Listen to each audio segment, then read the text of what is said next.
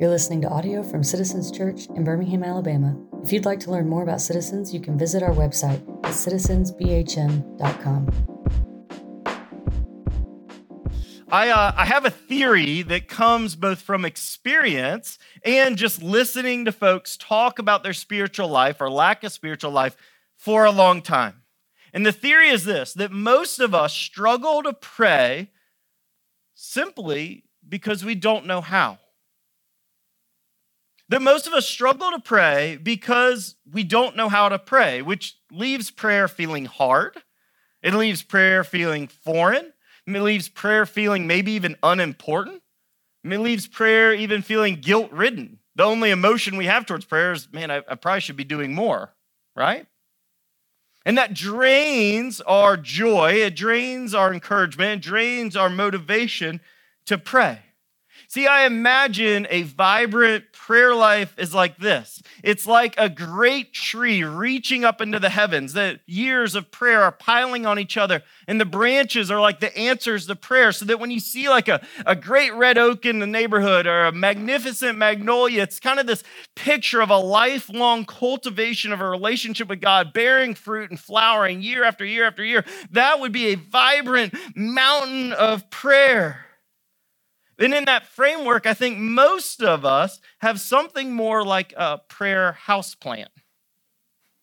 It's like a snake plant that the store said, you, you can't kill it, it'll be fine.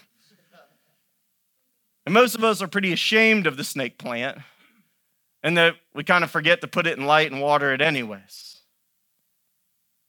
Whether your prayer life is more like a redwood or more like that snake plant, I have really, really good news today.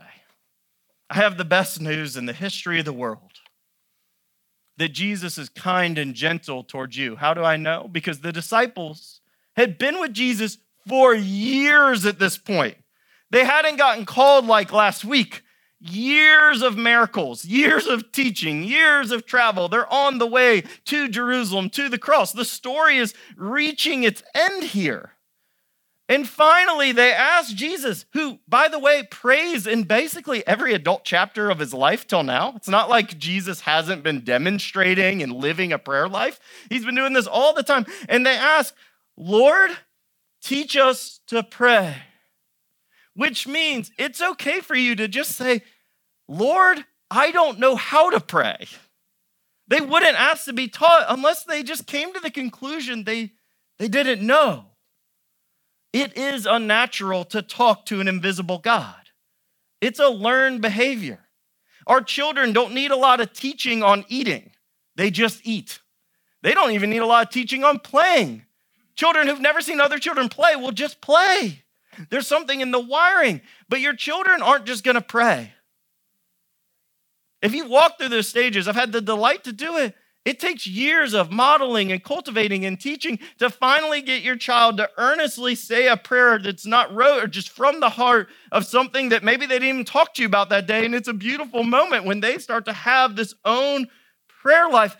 But it teaches us it's not natural, it must be learned. So, our glorious Jesus, he actually teaches us. And while it's okay not to know how to pray, it's not okay to stay that way. Because here's what's happening when you feel low competence, low understanding in something, it leads to low confidence. If you don't understand how something works, you're probably not really confident to do it. And if you're not confident to do it, you're probably not going to practice it consistently. I'll prove it to you. This is a great one with cooking. If you don't know how to cook, your confidence to try cooking is low which means you're ordering takeout again. That's just how it works. But if you acknowledge, I don't know how to cook, and then you take a step to say, I'm gonna watch a YouTube, I'm gonna rent that book from the library, I'm gonna ask a friend, I'm gonna shadow somebody, I'm gonna try an easy recipe from the New York Times or wherever else, and you gain a little bit of competence, will lead to a growing confidence, and then one day a consistent practice where you're cooking all the time. But you're not just gonna jump from not knowing how to just six days a week just cooking awesome recipes. But most of us think, like, man, I, I can't believe I'm not a master chef. I've never cooked. And it's like, but we know that in life, but we struggle in prayer to see, hey, there's gonna be a learning curve. It's not insurmountable. We're not climbing Everest, but a lot of us don't know how to pray for a lot of different reasons. Maybe you didn't grow up in a Christian home. Maybe you grew up in a tradition that didn't emphasize prayer. Maybe it just you're just you just don't know how. Today's a day to fix these things. I want your confidence to build as we learn a model for prayer that makes your confidence grow to soon you are consistently praying and starting to have more than a snake plant. Does that sound good to y'all? It sounds good to me. Jesus gives them the Lord's Prayer. That's what this is called. It's a shorter version, there's a little bit longer version in Matthew. And the Lord's Prayer, I'm going to say there's a model here called heat. H E A T. Heat. And the only thing that matters is that the H comes first. The rest of the letters, you can swap them in now. I'll teach you why the H comes first. But heat, because I want you to remember the themes. You can pray the Lord's Prayer. That's an amazing prayer to pray. But I also would like you to see what the Lord's doing here to cultivate a prayer life in your soul. Look how the Lord says. He just answers them. Verse 2. And he said to them, When you pray, there's an expectation that his followers pray. If you're not praying, you are missing out. The snake plant is missing out. There is a life more than the snake plant. When you pray, say, Father, hallowed be your name. Your kingdom come. Give us each day our daily bread and forgive us our sins as we ourselves forgive everyone who is indebted to us. And lead us not into temptation. So the first letter would be H in heat, and it's for honor God first. Honor God first. Now, we don't use the word hallowed very much, so I switched it to honor because hallowed means to honor, to holy, to see the ultimateness of a thing. And Jesus is inviting us to say, start prayer with acknowledging who you're talking to. It's not a give take. God isn't praying back to you. He's not asking requests uh, uh, uh, of you as if you are also God. It's a needy child to a father we need. And so to acknowledge that God is the only holy God is a great start to prayer. Because if we're not honoring God, if our request doesn't honor God, then we have no business praying for it.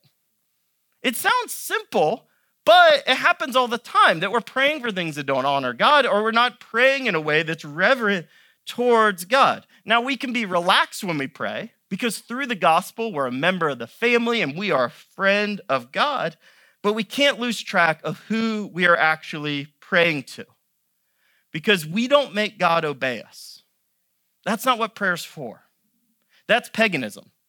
That's magic to pray to the divine, to hope to manipulate it to our will so that they obey and do our wishes. Christian prayer is aligning ourselves to God's will with our hands out and open for his help.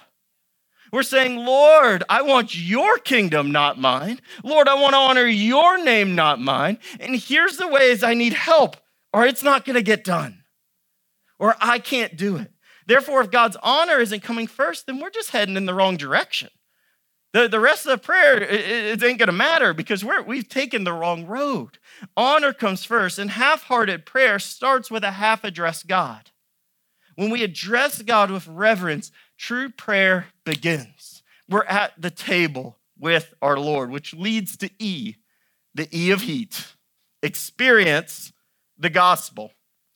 Church, we don't outgrow the gospel. Following Jesus is an ongoing experience of repentance and faith, and it leads to the experience of God's forgiveness over and over and over. That's what he's saying. We are forgiving others as we've been forgiven.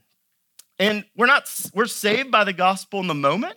This is a sanctifying work of the gospel to see our sin more clearly and deeply, and then enjoy the gospel more clearly and deeply as we live. See, God wants to talk about you in prayer. A lot of times we skip this, and this is why prayer seems kind of unimportant.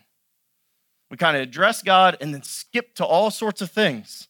And that's fine. We're praying for the kingdom. We should pray about everything that God would possibly care about. Good.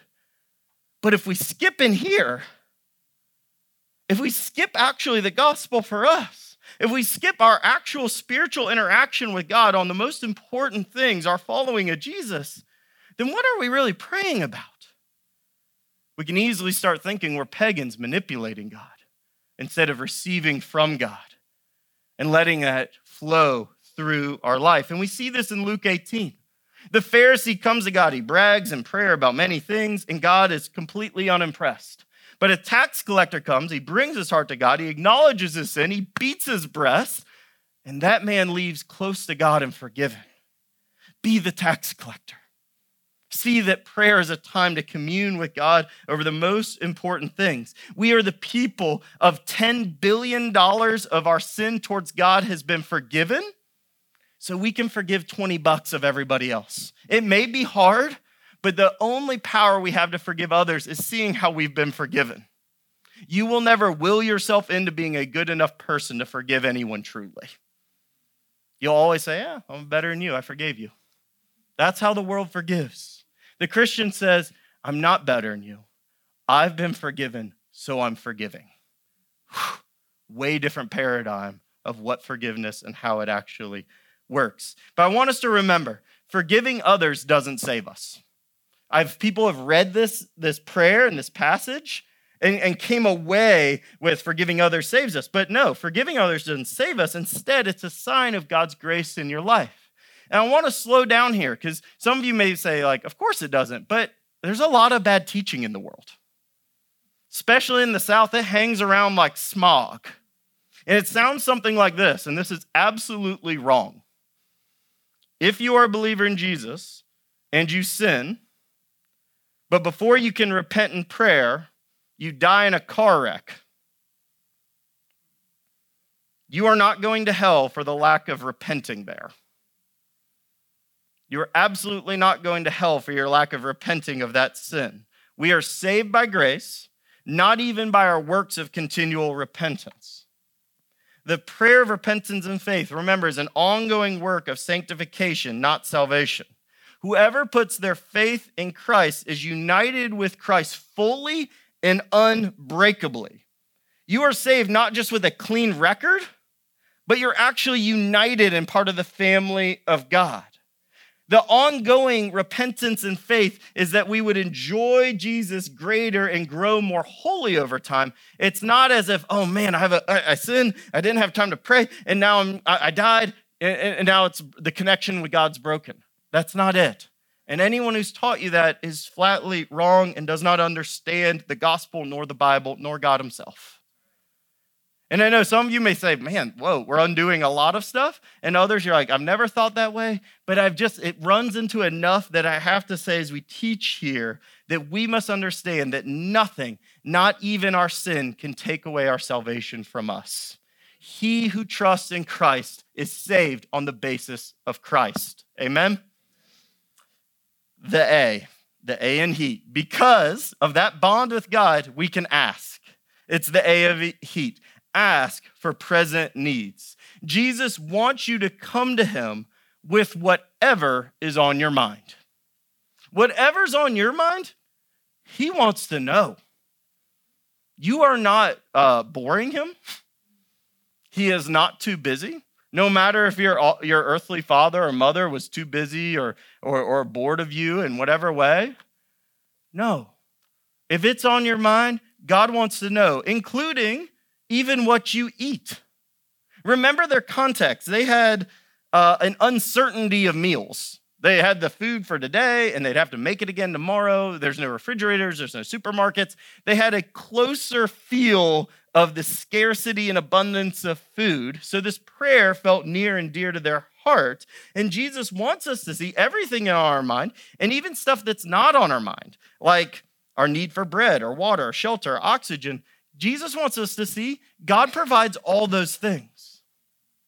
And that's kind of the part of the pandemic no one ever references. If you'll notice in the story of people say, What'd you do during pandemic? No one ever references the terrifying moment where the first time in our generation, our parents' generation, walked into a grocery store and there was nothing in it. We don't reference it because it's too eerie to really consider how delicate and fragile the supply systems of the world actually are. But in that moment, it snapped into this awareness like, God, I need daily bread. I take a lot of what's going on for granted, and it keeps me from prayer because I believe I am self sufficient. I believe I'm a little God and I control it all, and wise decision making will get me all the way home. And that's not what Jesus says is spirituality. In fact, that's kind of like Adam's sin talking that I'm self sufficient, I make the rules, and everything will be fine. Instead of God actually loves me, I can depend on Him. Thankfulness is my way forward. God knows what you need and will provide everything you need in life for faithfulness. And He wants us to talk about what's on our mind and acknowledge Him as the provider. And this line is a callback to Exodus, that where God led them out of slavery in Egypt, and through the desert, He provided food and manna, bread, daily bread provided water, even provided meat. They did this that they would learn dependence as they go. God wants your prayer life to be a learned dependence. That as the journey goes on, the tree gets bigger as you see answer to prayer and answer to prayers, each new leaf and branch sprouting in your heart. And finally, Jesus models Jesus' model says we should pray against temptation. It's the T of heat, temptation. Now, family, this might be wild stuff for you, but the Bible would say you are in spiritual war all the time with an enemy who hates you and wants you back in bondage to sin. His goal to take glory away from God is to lure you back into sin and that you would think, I'm free, I'm doing whatever I want, God. Instead, it's actually slavery that we're shackling ourselves to our sin and it controls us. Because at its heart, this is what sin is it's saying that thing, that person, that thought is better than God, better than faithfulness to God's ways. That's what sin is. It's choosing to trust whatever it is over the ways and person of God. And Jesus is telling us that we should ask for help. We are not on our own. And that's the good news. You are actually not on your own. You feel like you're losing the war, you're winning the war. You feel like you had a good day or a good week, good month, good year, or a terrible month, week, or year. You are not alone. In fact, in Luke, Jesus will pray for Peter not to fall into temptation. Jesus is a willing prayer partner with you. Hebrews 7:25 says this. Jesus is praying this for you right now. Therefore, God is able once and forever to save those who come to God through him. Jesus lives forever to intercede. That's fancy for pray with God on their behalf. If you are in Christ, Christ is praying for you right now to win the war in your daily battles of sin. Instead of letting your sin make you guilt ridden and run from God, sin should be your opportunity to run to God Look at it in the Gospel of Luke. Every sinner that comes to him, that comes to him humbly, Jesus throws their, his arms around them.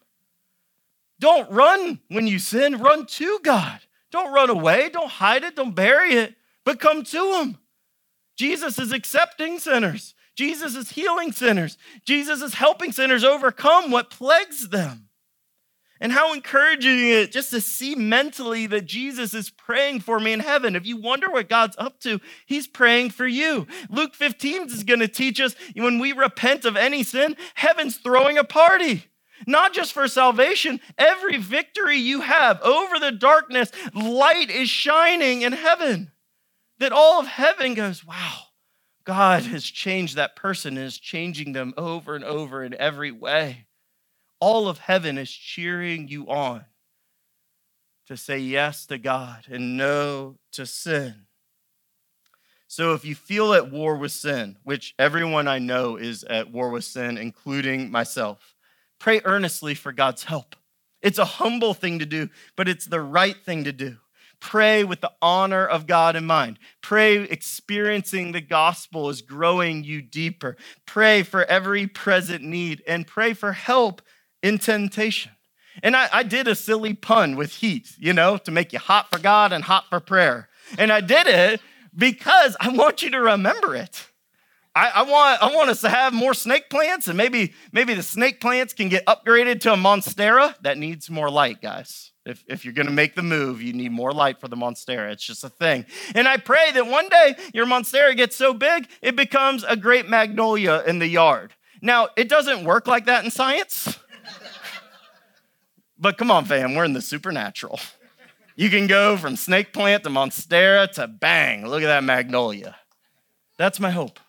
If Citizens is going to have a 100 year future, whether you or the people who come after you or your children, we're not going to make it there on our own. And I wouldn't want to. Your prayer life is vital for you, everyone you've ever met, this church, Birmingham, America, the world. And God is inviting you gently and kindly to say, hey, Start with just saying the Lord's Prayer. He told us to pray it, it's a great prayer. Go with the themes, expand into praying scripture, praying with a friend, saying, Can I pray at community group? Being the first person to pray. And just start growing. Because as your confidence grows, your confidence will grow. And as your confidence grows, consistent practice will follow. You can get on the train today and change the trajectory of your life. Jesus says, when you pray, he wants to meet you in prayer. And that's why he gives us more than just a model. Jesus gives us the most wonderful of motivations in what is a strange story to our ears. Look what the Lord says in verse 5. Jesus said to them, What a great line. Which of you has a friend? Which of you has a friend? and will go to him at midnight and say to him, Friend, lend me three loaves. They're like little rolls back then. For a friend of mine has just arrived from a journey, and I have nothing to set before him. And he will answer from within. This is a friend in the house. Do not bother me. The door is now shut. They would put a big wooden bar on the back of a door. Locks, too confusing. Bar. My children are with me in bed. These are one room, maybe two room houses if you fancy. Probably one room with a little loft that you climbed up in, and everyone slept on the loft so the cool air could run beneath you and the animals lived under you in a stall. He's saying, Hey, the door is shut. My kids are in bed. I, I can't get up and give you anything. Now, Jewish hospitality was a big deal. It was not seen just as your responsibility, but your whole community's responsibility to welcome every guest. That you would bring shame and a shame on our culture, on your whole town, on your community, on your synagogue. So if you had a guest, especially if they're traveling a long way, you must provide them something to eat. Remember, there's no fast food, food's very perishable. It would bring tremendous shame to not show your guest hospitality. So, receiving a neighbor uh, so if you had nothing and you went to a neighbor, maybe the guest was unexpected, maybe they came late at night, maybe their crew was bigger than you thought when they rolled in, it is very natural to then go to a friend, go to a neighbor, and ask for help. And the friend, he initially doesn't help, but instead just complains. And to be honest, we're meant to see these complaints as weak. I'm lying down, is basically what he's saying. He hears them the room is, you know, a, about as big as this half of the stage. So the, the distance to the door is not great. Pulling a, a bar off the back of the door is not a Herculean effort. And of course, there's kids in bed. That, that's a normal thing. It's not a modern thing like, oh, don't wake the baby. Man, they live in a silent town together. Kids are crying throughout the night, throughout the town okay? So this is kind of, he's offering up these weak complaints, and it, communicating that he's just a grouchy friend. He's a reluctant, grouchy friend. Maybe he's lazy. Maybe he's tired. Maybe he's grouchy like me in the mornings. But the point of the story, amen. The point of the story is verse 8. I tell you, though he, the man inside, will not get up and give him anything because he's his friend, but because of his impudence, in order to avoid shame, he will rise and give him whatever he needs. Now, a lot of times it's been translated persistence as if the person asking, because he keeps knocking, he'll get up. But that's actually not here. It never mentions the man knocking again. In fact, it's actually keeping the same pronoun that it's the man, not because they're friends, but because of his shame, this persistent shame that might come that he would be the friend who doesn't give people bread when he had bread. That the guy knocking would have to go to another neighbor and be like, oh, yeah, Bob didn't give me bread. Can you give me bread, Dave? That he would then be shamed as the bad neighbor, the bad friend, for that reason, in their honor shame culture, this guy is to get up and give him the bread even though he doesn't want to. Which makes the point of the story this even a questionable friend will get up because of shame and give you what you need. How much better of a friend do we have in Jesus who's not questionable, who delights in our asking, in our seeking, in our knocking? Jesus isn't a questioning, uh, questionable or unstable friend. He's not motivated by honor or shame. Instead, we pray because God is listening. Prayer doesn't work if God isn't listening. Prayer doesn't matter if God isn't listening. Look how Jesus describes how prayer works. And I tell you, ask and it will be given to you. Seek and you will find. Knock, and it will be open for you. For everyone who asks receives, and the one who seeks finds, and the one who knocks, it will be opened. He's a friend who's coming to the door without giving you lame excuses. Verse 11 What father among you, if his son asks for a fish, will instead of a fish give him a snake? Or if he asks for an egg, give him a scorpion? Let that stir in your heart for a moment. That God's not here to trick us, but to help us. He's not evil. He's not a grouchy friend. He's a generous father. We continue to pray because God is answering. We must understand this. To take God seriously, we must understand that God is not grouchy but generous, that He's listening, He's answering. But I do want us to consider how does God answer my prayers? Because we've all been there of like, God, what, what are you doing? You say, you say, if I seek, I will find. If, if I knock, it'll be open. But what do you do when maybe your prayers aren't answered the way you thought? Because to take God really seriously, we have to take seriously what the answers actually are, right? We can't just wish it away or, or sentimentalize. We have to reckon with if God hears every prayer and answers every prayer, well, what about the prayers that, that don't go so hot? What about the unanswered questions? So God can answer our prayers in the same way that we can answer each other.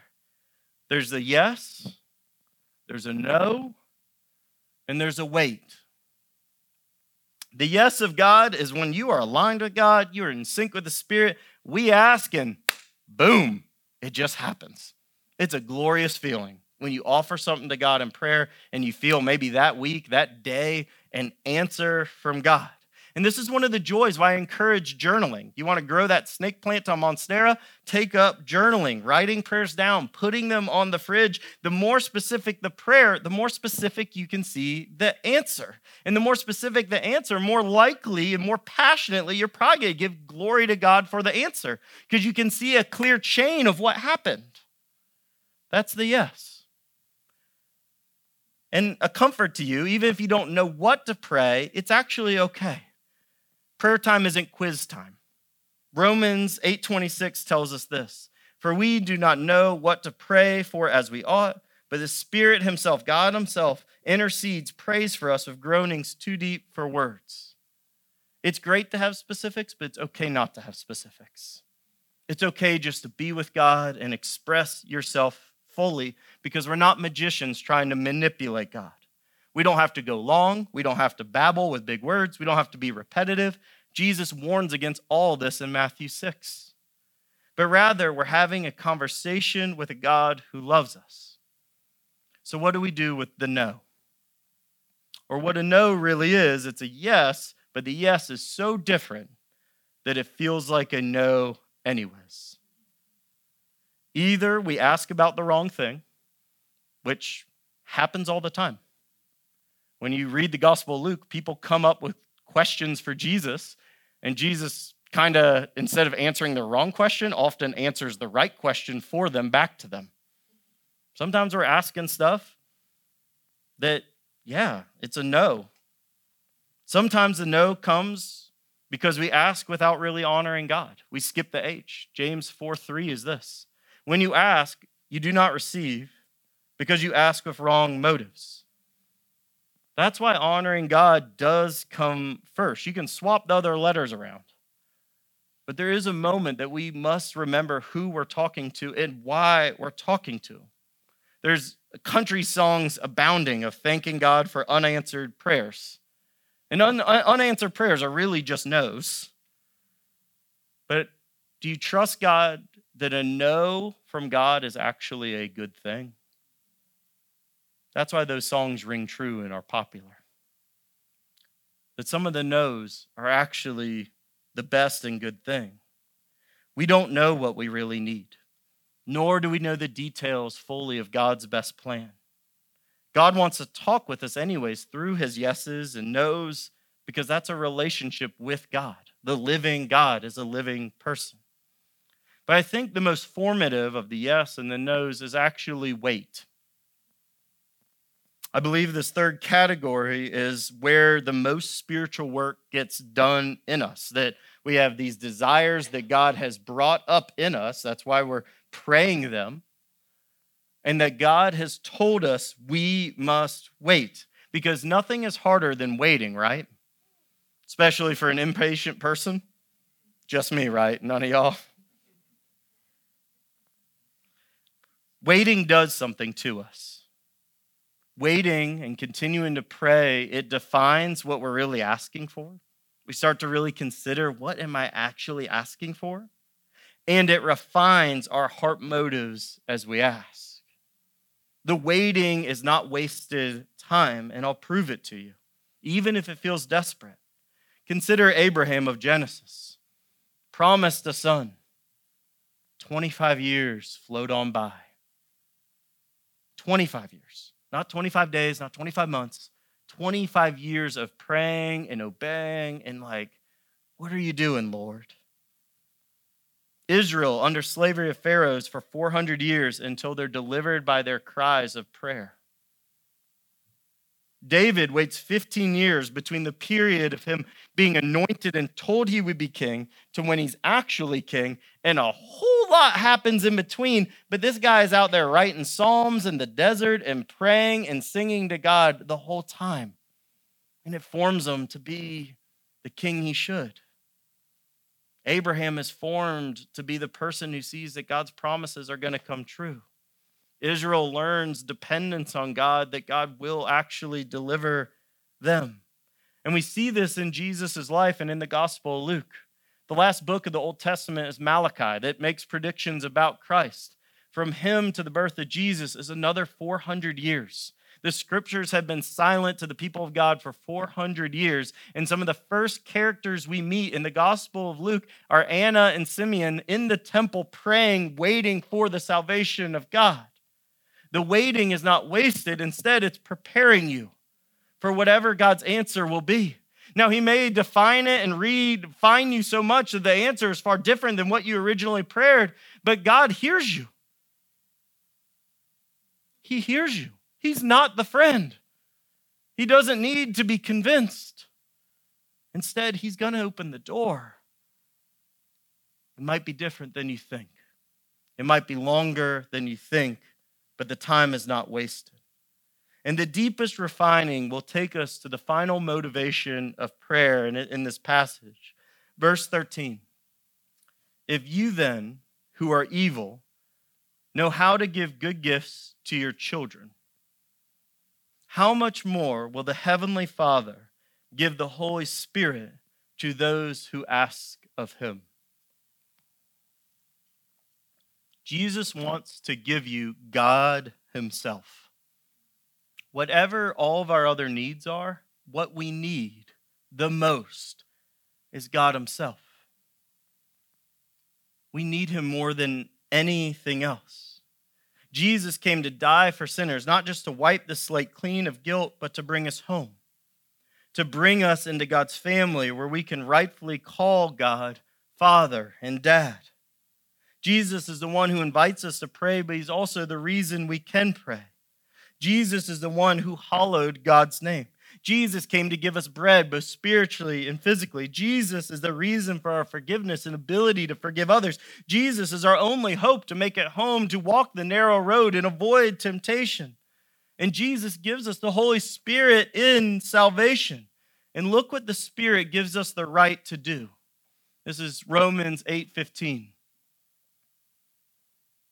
But you have received a spirit of adoption as sons by whom we cry, Abba. That's the Aramaic word for dad. Abba, Father. The Spirit Himself bears witness with our spirit that we're children of God. Our motive for prayer is that God lives inside us and prompts us to pray and gives us the right to call Him Father, our common Father, the one who understands whether they're yeses or nos or waits. They say, and even if you can't trace what God's doing, you can trust who He is. The point of our life isn't to figure out why all the things happened. It really isn't. On the other side of heaven, we'll know. But on this side of heaven, sometimes we know, sometimes we don't but we are growing to trust a Father who only does good. He doesn't give rotten eggs. The other day, I got my first rotten egg. It was super gross. I just right into the pan. Vomit inducing. He doesn't do that. If we ask for an egg, we're not getting a snake. If we ask for a fish, we're not getting a stone. If you've been disappointed in your prayers, and your yeses and your nos and your waits. Continue to trust a God who loves you, that put his spirit in you to cry out, Father, and won't, you won't be a fool because you're a part of his family. We can pray to God as Father because we're not strangers, but sons by the Spirit. Whether your earthly father was great or not so great, Jesus teaches us that we can trust this Father because he's perfect. That Jesus trusts him so much that when he dies on the cross and is abandoned by God, Jesus knows he will be resurrected from the dead. That the promises to Jesus extend past the grave and back to life. And that is why we can trust this God, because he loves us to the end. Our motivation to pray is that God loves us, he listens, He answers in the best way every time. So pray with your heart. If you're struggling with motivation, ask for more of the Spirit. John 7 says, Anyone who thirsts, come drink, and I will give him everlasting life, waters of everlasting life that make you thirst and thirst more, that satisfy you and make you want more. That if you're struggling with motivation, I sympathize with you. There have been periods of my life where prayer it just was hard and it just was confusing. And then other periods that felt like streams flowed in the desert and mighty currents rushed into my soul. And i want for each of us to feel the water of god running through our soul nurturing those house plants to be monsteras and magnolias. But whatever you need what you need is god himself most. So i want to invite you church something that the lord laid on my heart a couple weeks ago, I guess, to just pray for revival every single day. I love our church. I love everything's going on. I love my life. I love everything's going on, the ups and downs. I love it all. But why would we not ask for more of God? I want more of Him. And it says that He gives us the Holy Spirit. God's not reluctant. And I don't even totally know what that means other than praying for revival, that more of God would be in my life and in my heart, and that God would even overwhelm me. I think that's what revival is when God becomes so real to us that it starts to overwhelm us by His Spirit. I invite you to pray that prayer. To just say, God, I love you and I want more of you.